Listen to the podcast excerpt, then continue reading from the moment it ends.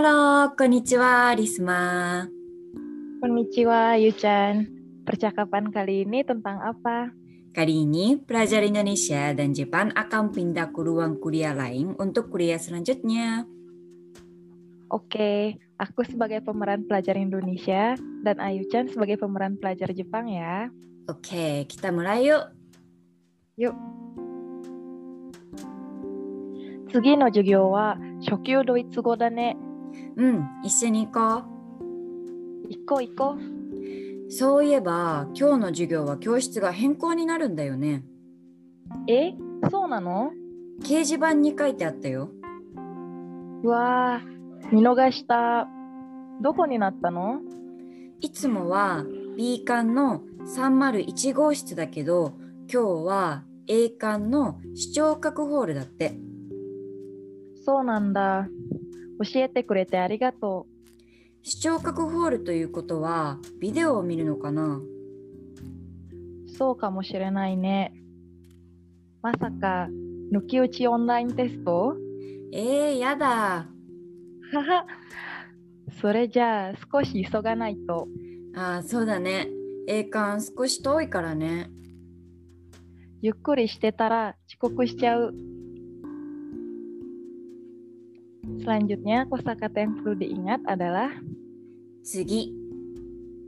Selanjutnya atau berikutnya, Jugyo. Pelajaran atau kuliah, Shokyu. Level dasar atau pemula, Kyoshitsu. Ruang kelas, Henko. Berubah, Minogasu.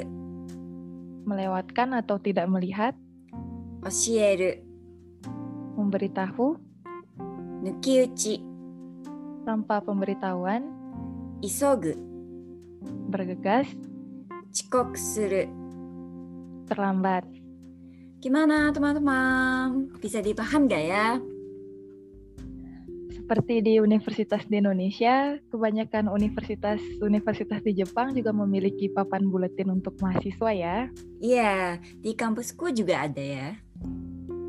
Biasanya ada informasi tentang apa aja. Misalnya sih tentang event kampus, seminar umum, bahkan kadang-kadang ada info tentang arubaito atau klub kampus gitu ya. Hmm, iya ya. Mungkin aja ada tawaran arubaito di dalam kampus atau di sekitar kampus gitu ya. Hmm. Oh ya, kalau informasi beasiswa gitu juga ada kan? Iya, makanya supaya nggak ketinggalan informasi beasiswa atau pertukaran pelajar gitu, harus sering-sering lihat website kampus ya. Hmm, bener juga ya. Belum lagi kalau waktu dan lainnya cuma sebentar ya. Kan sayang banget kalau telat lihat infonya. PTW, kamu waktu kuliah di UGM dulu pakai beasiswa, tahu infonya dari mana? Aku tahunya dari dosenku sih, tapi ada info beasiswa di Keijiban juga kok. Hmm, di papan buletin gitu juga ada ya, di papan Hai. buletin, terus website. Hmm. Oh ya, BTW katanya akhir-akhir ini banyak universitas di Jepang yang telah memperkenalkan papan buletin selain di web, bahkan di aplikasi smartphone gitu ya. Benar nggak sih? Iya, tapi kalau di kampusku nggak ada ya, belum ada aplikasi gitu sih ya. Oh, tapi keren banget ya ada kampus yang punya aplikasi Hmm. di ini smartphone. Kalau web kan udah umum, tapi kalau aplikasi gitu aku nggak pernah lihat sih. Ya, BTW kalau di situasi percakapan tadi, informasi pindah ruang kelas diberitahu di papan buletin kan ya. Selain itu, biasanya bakal ada pemberitahuan ke email kita sih. Bahkan kadang-kadang pemberitahuannya mendadak banget ya. Hmm, ya juga ya. Berarti harus sering cek email universitas yang dimiliki juga ya. Iya, misalnya informasi kuliah ditiadakan bisa aja baru dikabarin beberapa jam sebelum mulai kuliah. Tapi ada yang lebih mengejutkan lagi kan kalau misalnya ada ujian dadakan gitu, ya nggak? Iya benar banget. Aku nggak pernah sih ya. Ya, untung ya. nggak Untung pernah banget. ada ujian dadakan. Hai. Oh ya, ngomongin tentang kuliah nih. Kamu dulu kan ambil jurusan Bahasa Indonesia. pas kuliah di Tokyo Gaidai, kamu sibuk buat tugas dan nyiapin ujian gitu nggak? Ya, sibuk banget sih waktu itu. Jadi kayak, ya kan aku ambil banyak apa namanya pelajaran bahasa Indonesia kan.